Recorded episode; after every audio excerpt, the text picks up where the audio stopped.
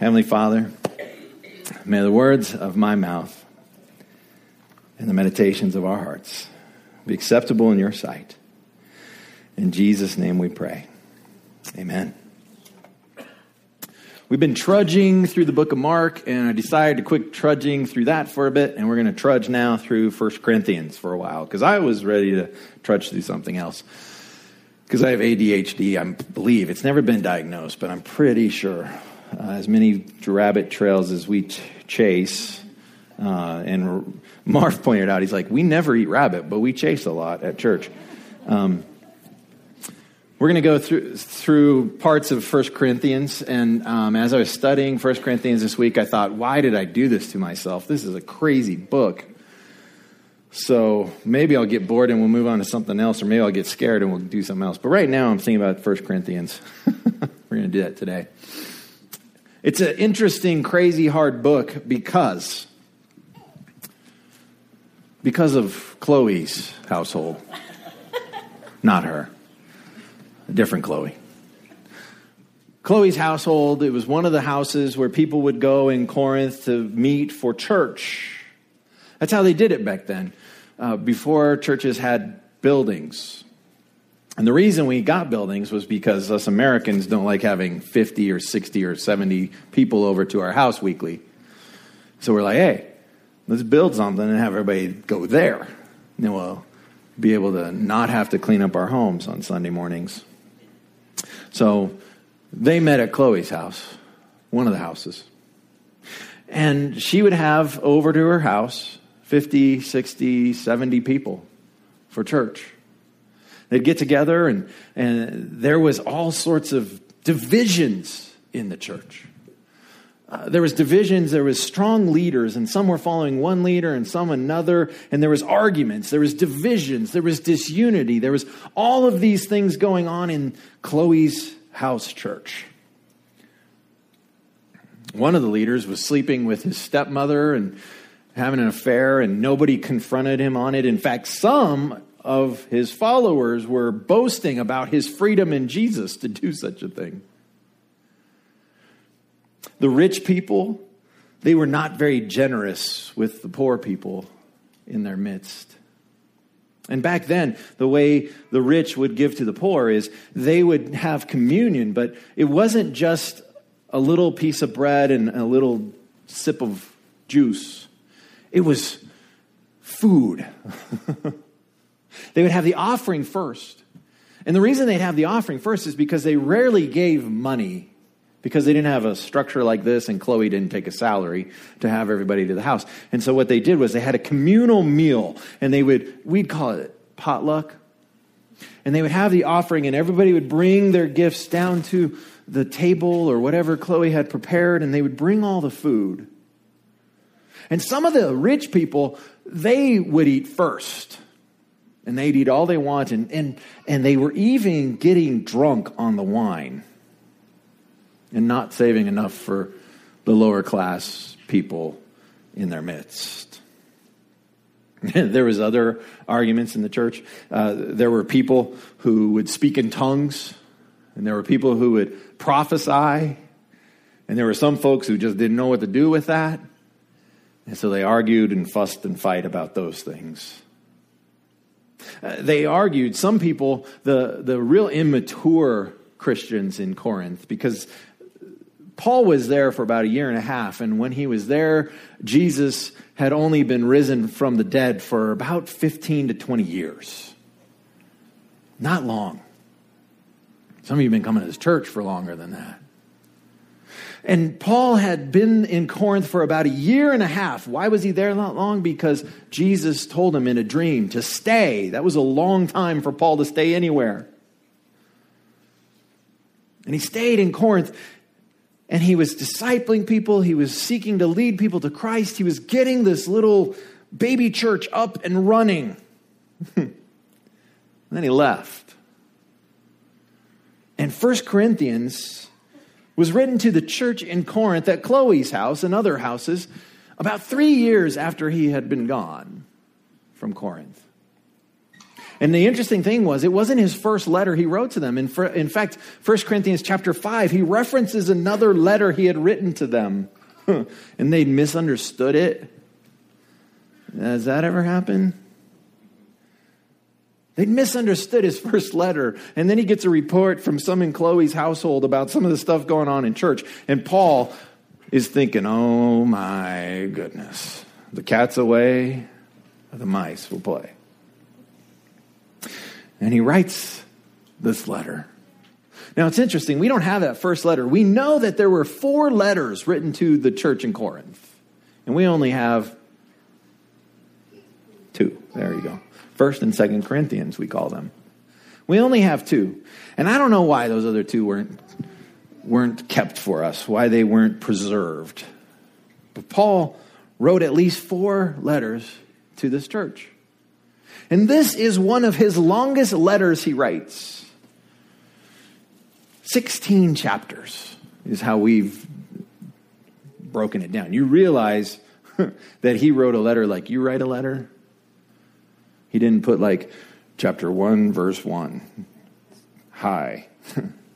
1, 2.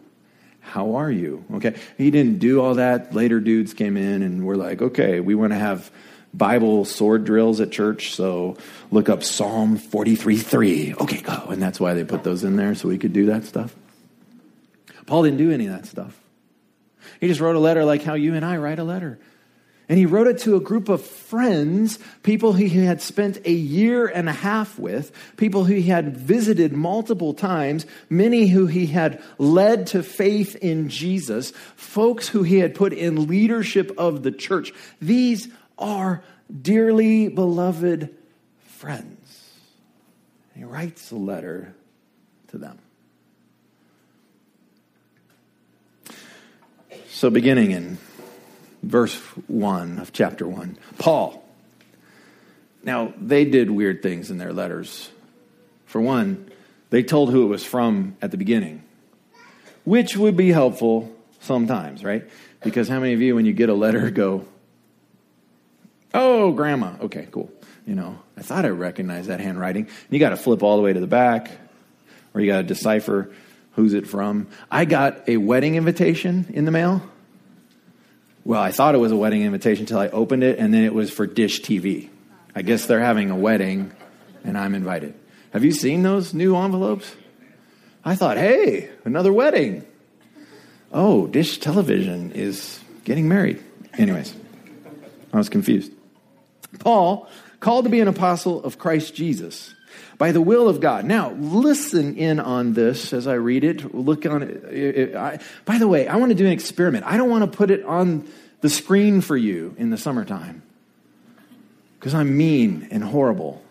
No, actually, there's this huge church in Southern California. It's called North Coast Church. They're very seeker-sensitive, meaning they like people who don't know Jesus to come to their church. And for years, they have intentionally not put the words on the screen. Why? Because they want people to bring their Bibles. They want them to mark them up. They want them to circle, highlight, underline. Because in the middle of the night, 30 years from now, some of us will be dead, but some of you won't. And you're getting in a fight with your wife, and you'll be like, Pastor Wynkoop years ago said something about that. I remember the words on the screen. I wish I would have had my Bible that day because I can't call him because he's dead. I'll probably die in 15, 20 years, you know, because look at the gray hair that I got. And if you bring this thing, you can circle, highlight, underline, write in it. You can flip to things and find stuff. You will learn how to use it.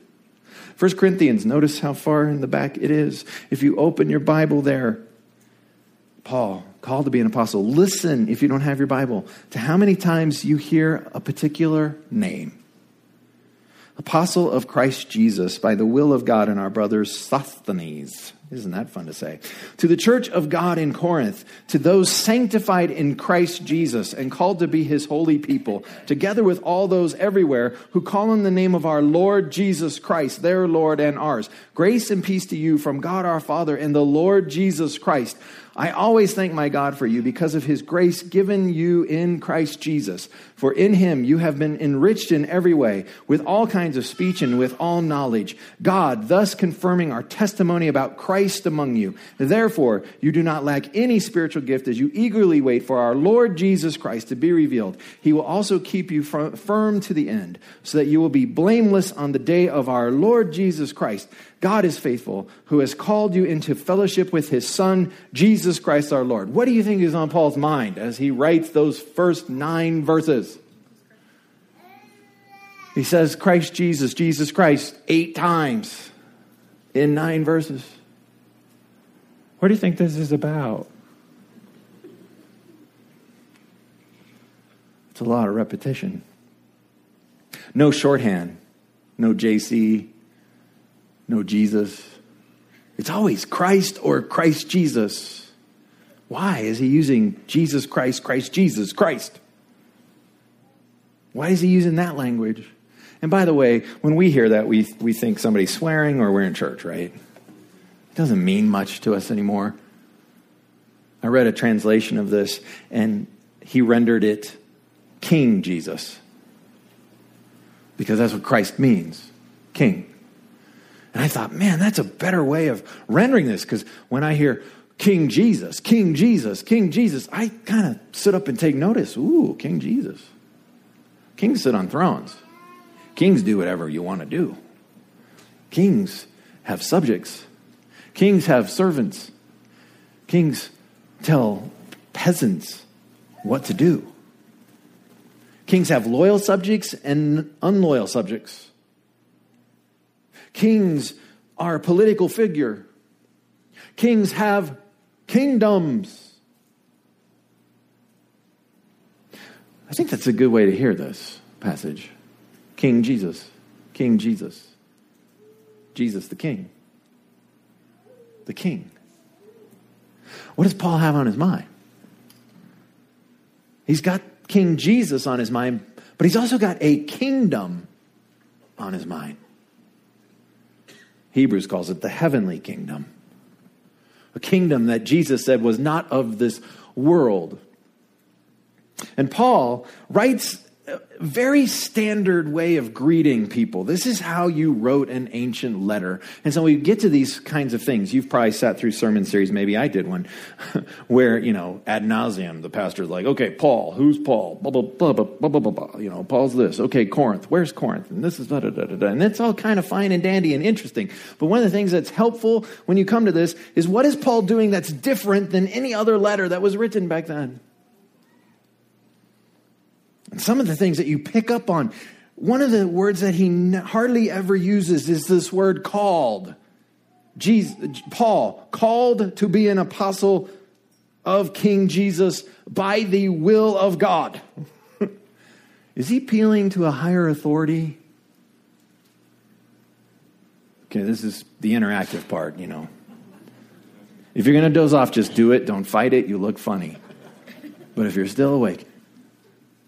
He's appealing to a higher authority. It's like a footnote. You ever read a book without footnotes? It drives me nuts. I hate those kind of books. Especially when they say all these crazy harebrained notions, like if you do this 5 times, then cancer will go away. Wow, that's amazing. How did nobody else know that? And then you look for the footnote, like where's the study? Where's the doctor? Who figured that out? And Paul, this is like a footnote. Paul. Footnote, called by God, by the will of God. Ooh, that Paul. And you'll find in this book that there are some in Corinth who go, please, Paul, that guy? Huh. He's short, number 1. He's Jewish, number 2. He wasn't well spoken, number 3. I don't think highly of Paul. I like Apollos. I like Peter. And so Paul right out the gate is trying to say, listen up. I'm Paul, called by Jesus the King, by the will of God, to be an apostle to you. Gives me authority. It's like he's trying to tell them, this is why you should listen to me. This is why you should read this book. Some of you don't agree with me. That's not okay, says Paul. And he goes on. To the church of God in Corinth, to those sanctified in Jesus Christ. Now, when you heard me describe some of the problems, divisions, arguments about which leader to follow and what to do in church, some people acting immature, some people drinking to drunkenness during the Lord's Supper, some not getting anything, some people sleeping with folks they shouldn't, others suing each other in church. All these behaviors. And Paul has the audacity to say, sanctified in King Jesus and called to be his holy people. Is he setting them up? Is he buttering them up? Or does he really believe that? You see, if you're buttering them up, you don't believe it about them. You're setting them up for the punch, right? But if you believe it, then you hope they believe it. Paul believes this about them. His theology tells this about them. Now, why does his theology tell this about him, about these folks? Together with all those everywhere who call on the name of our Lord Jesus Christ, King Jesus, their Lord, their King, and ours. That's not supposed to be on the screen. She didn't listen.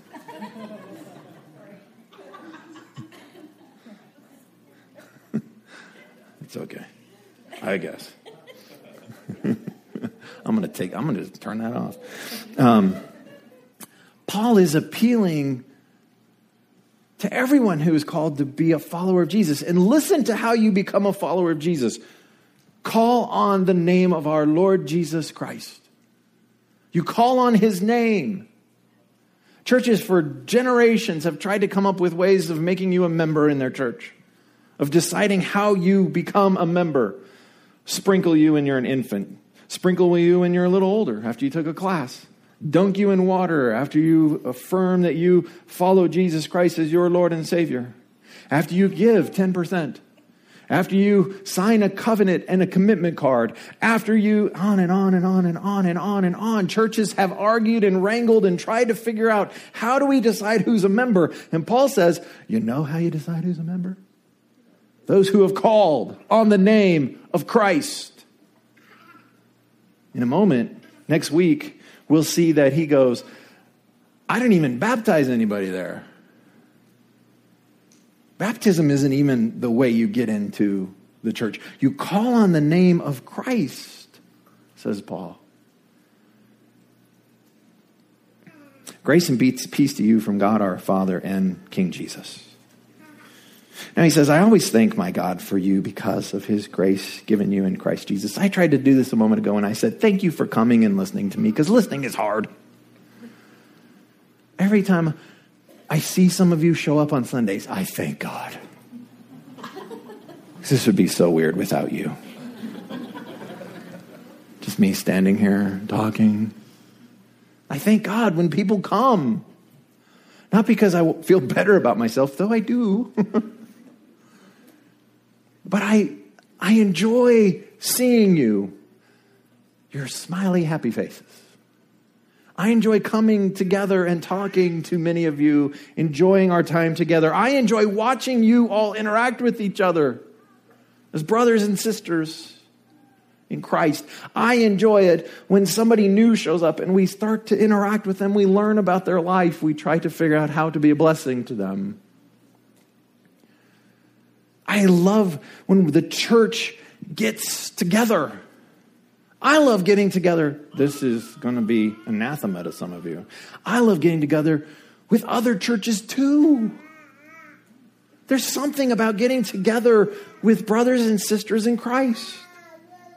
And I thank God when we're able to get together. I thank God for you. Am I buttering you up? Or do I believe it? I've been here 13 years. I had best believed this. Paul says he gives thanks for these folks, these sanctified by Jesus Christ holy ones who ain't acting it very often. I always thank my God for you. Why? Because of his grace given you. That's why he thanks God for them, because God gave him grace.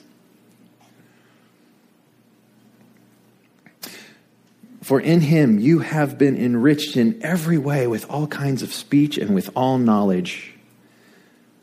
God thus confirming our testimony about Christ among you. Therefore, you do not lack any spiritual gift as you eagerly wait for our Lord Jesus Christ. Did you know that there's arguments in the church about spiritual gifts? Did you know that there are those who are called cessationists, and they believe that the gifts, especially the sign gifts, have ceased? Cessationist. Some prominent cessationist would be John MacArthur. He would be one who believes that the sign gifts have ceased. Now, John MacArthur is a godly man and a brother in Christ. I disagree with John MacArthur. And partly why I disagree with John MacArthur is because of this passage right here.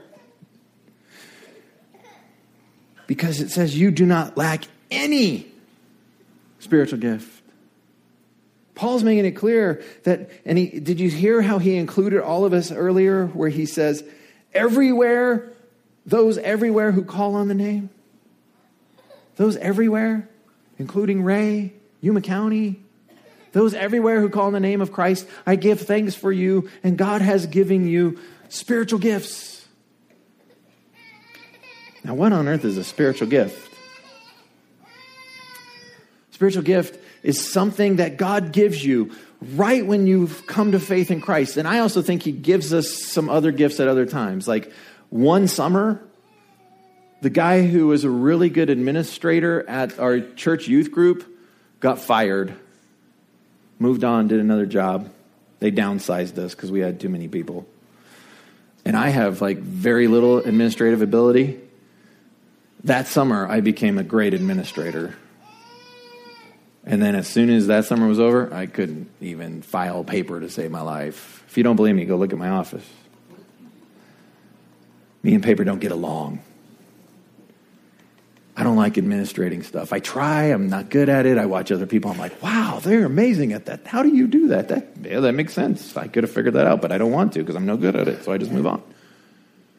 And for a spell, I was a really good administrator.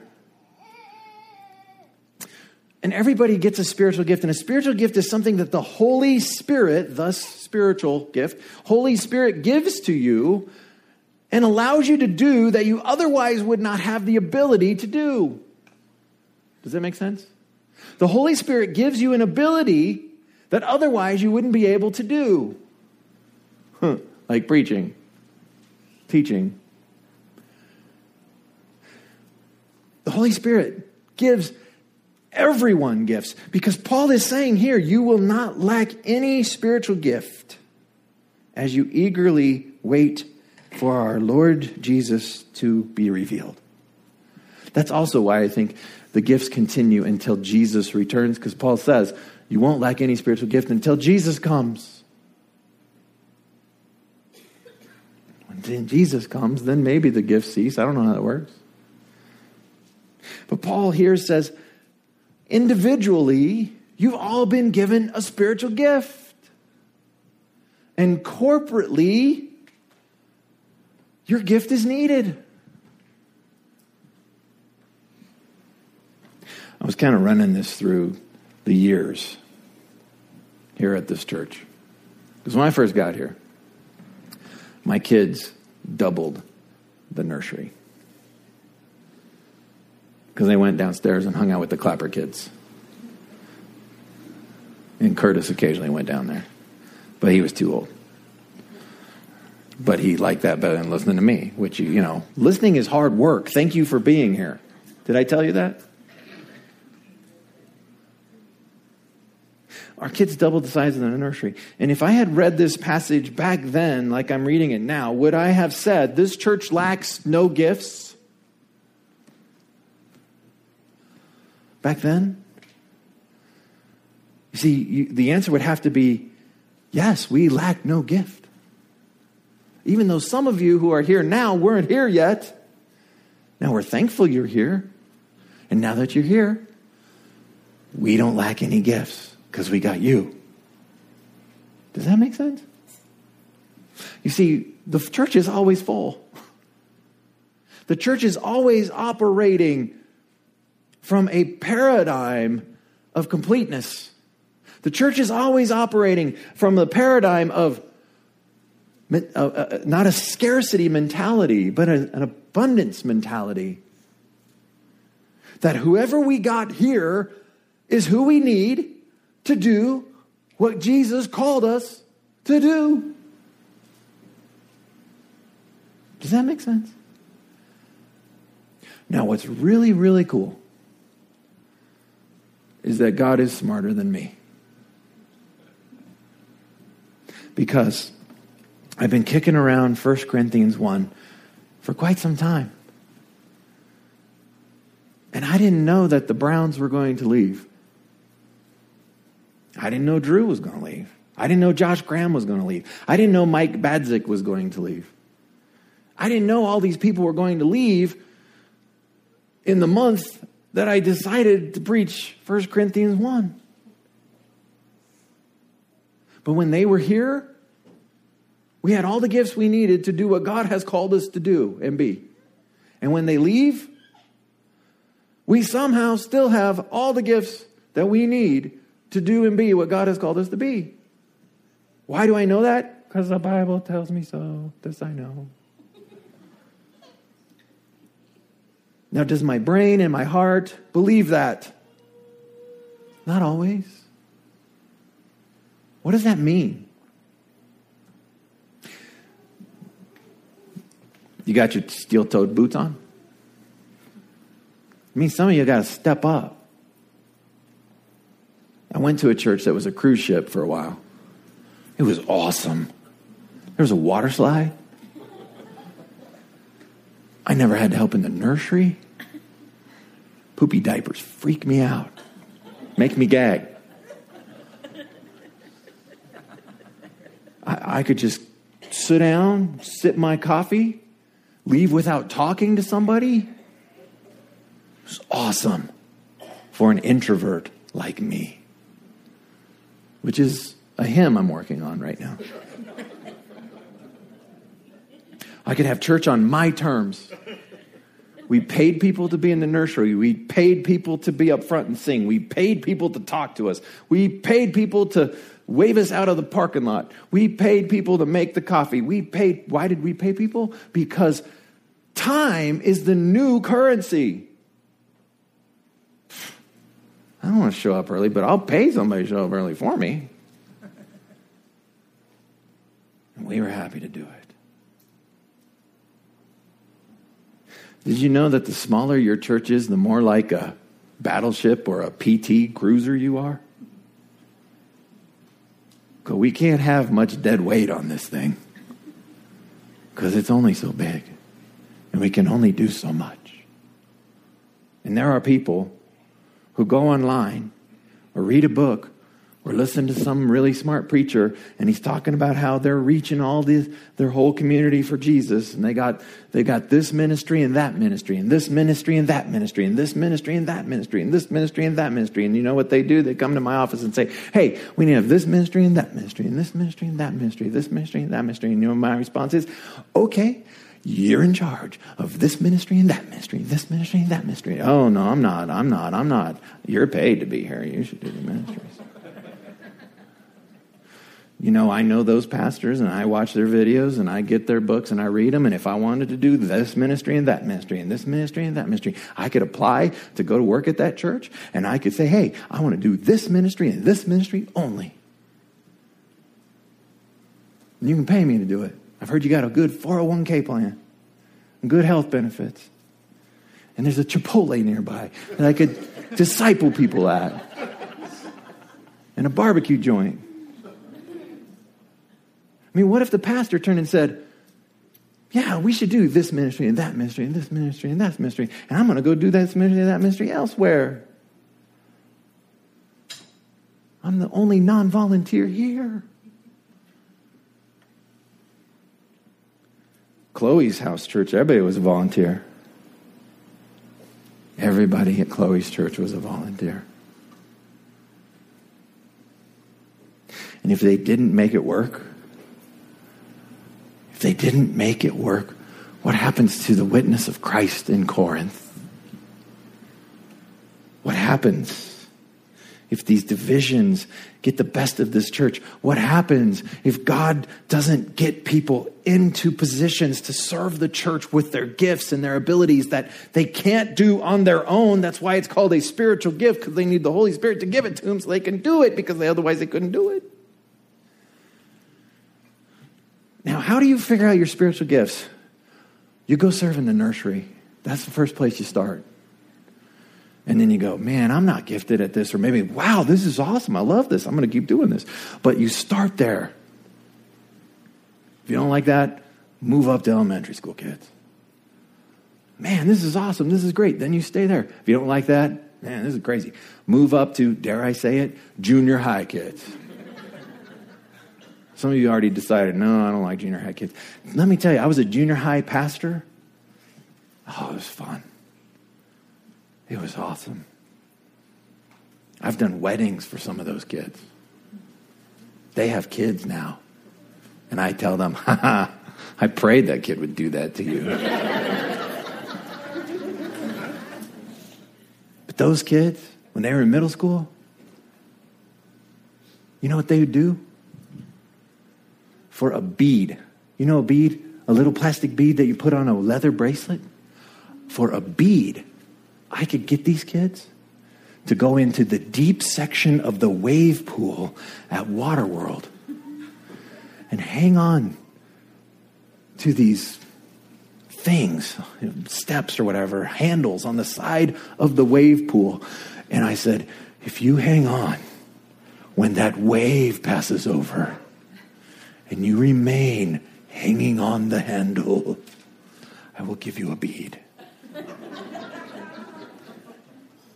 And this color bead this is the only way you could get this bead. Do you know how many kids I watched hang on the handle and their swim trunks went flying down?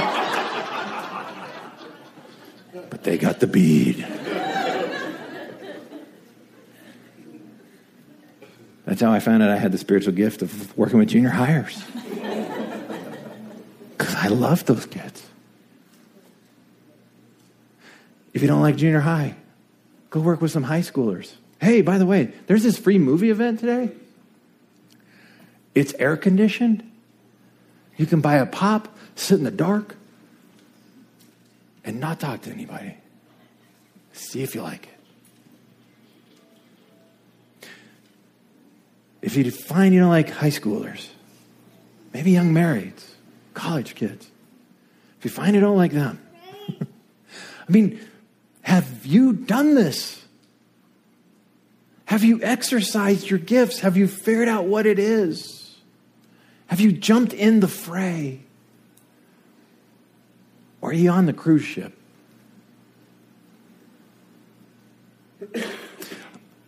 I wish I was pastor of a cruise ship sometimes. Because you know why? Because that looks like a lot of fun to be a pastor of a cruise ship. Because you just get to cruise as a pastor of a cruise ship. It's not going to sink. You don't need all hands on deck. You can hire folks and fire people and grab new folks. You know what? I was a youth pastor on a cruise ship. It was pretty fun. But it wasn't near as fun as this. It wasn't near as challenging as this is. Didn't call as much out of me as this does. Several years ago when I first started, one of the elders grabbed me and he said, if you will do it, we'll be happy to sit and watch you. I didn't know what he meant. I do now. If you'll do it, we'll be happy to sit and watch you. And he meant it kind of in a protecting me sort of way of, you got to call it out of us. You got to challenge us. You got to get us going. And believe me, I get it. I get it. You've got a life. You've got things. You got stuff. You got things you want to. I understand. My lawn desperately needs water today. I should have stayed home and watered it because it's going to be dead when I get home. We all got things to do. We all got things we'd rather do. We've all got hobbies. We all got this. But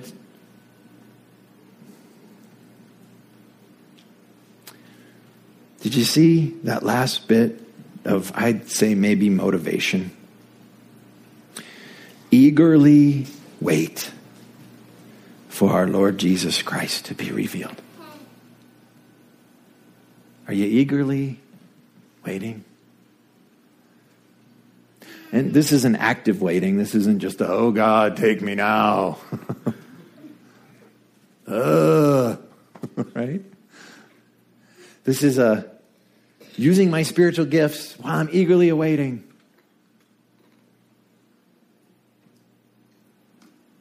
The more you work with people, the more you interact with people, do you know I eagerly wait for Jesus to come more now than when I was a junior high pastor? And the reason I didn't with junior hires is because junior high problems aren't that big a deal.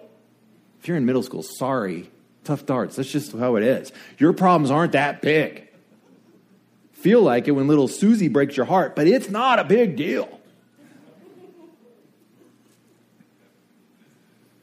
But people who are 30, 40, 50, 60, 70, 80, people who are dying and being divorced and cancer and death and yuck and car accidents and tornadoes, and I start to really eagerly wait for Jesus now.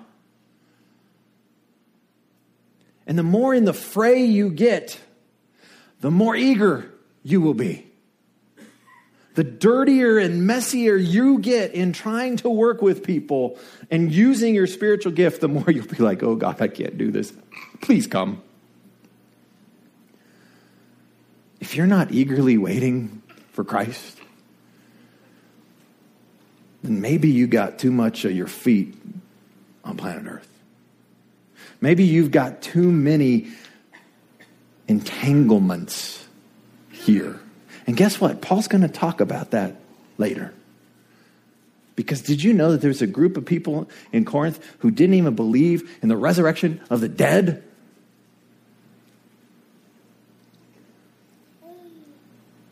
Do you believe in the resurrection of the dead? Not just as a I hope I go somewhere when I die, kind of a resurrection of the dead. Do you believe that this body that you have been stuck in for however long you've been stuck in it will one day rise from the dead? This thing here. And I sure hope it's way cooler looking. Hope it's more like Neo from The Matrix, you know. Flying, seeing stuff, doing things. That's what I hope for. We're going to dive into 1 Corinthians. We're going to see that this city of 80,000 people that had an amphitheater that would seat 18,000 people and a concert venue that would seat 3,000 people desperately needed this little house church of 50 to 100 people. And we're going to see that you have never, ever heard that Corinth had 80,000 people, that it had an amphitheater that seated 18,000 people, or it had a concert venue that seated 3,000 people, but you've heard of 1 Corinthians. Because nobody cares about the Greeks anymore. I hope that Greek yogurt thing takes off because they haven't done anything big since like the Olympics. They need a break. But you've heard about Corinth because we are all still eagerly waiting for the return of Christ. Let us pray. Heavenly Father, I thank you for these folks who have given up part of their day to come and listen and spend time together as your people. I pray that you would speak to us through this book. I pray that we would see the relevancy. I pray that you would impress upon us that if we're not in our Bibles already, that we would just maybe read a chapter a day in 1 Corinthians for the next several weeks. Just see what you do and say and speak into us. And I pray, Father, that you would meet each of these folks where they're at. And I pray that they would use their gifts to serve you in this church and in this community, because I know lots of people are busy and they're doing fantastic, awesome, moving the kingdom of Jesus forward in the community kind of things. And they're part of the battle plan. And I pray that those who are on the sideline or on the cruise ship sipping a nice Mai Tai would decide to put it down and enter the fray. Holy Spirit, make it so. Now may the Lord bless you and keep you. May the Lord make his face shine upon you and be gracious to you. May the Lord turn his face towards you and give you peace. Thanks for listening. Please come next week. Grace and peace to you through our Lord Jesus Christ. Amen.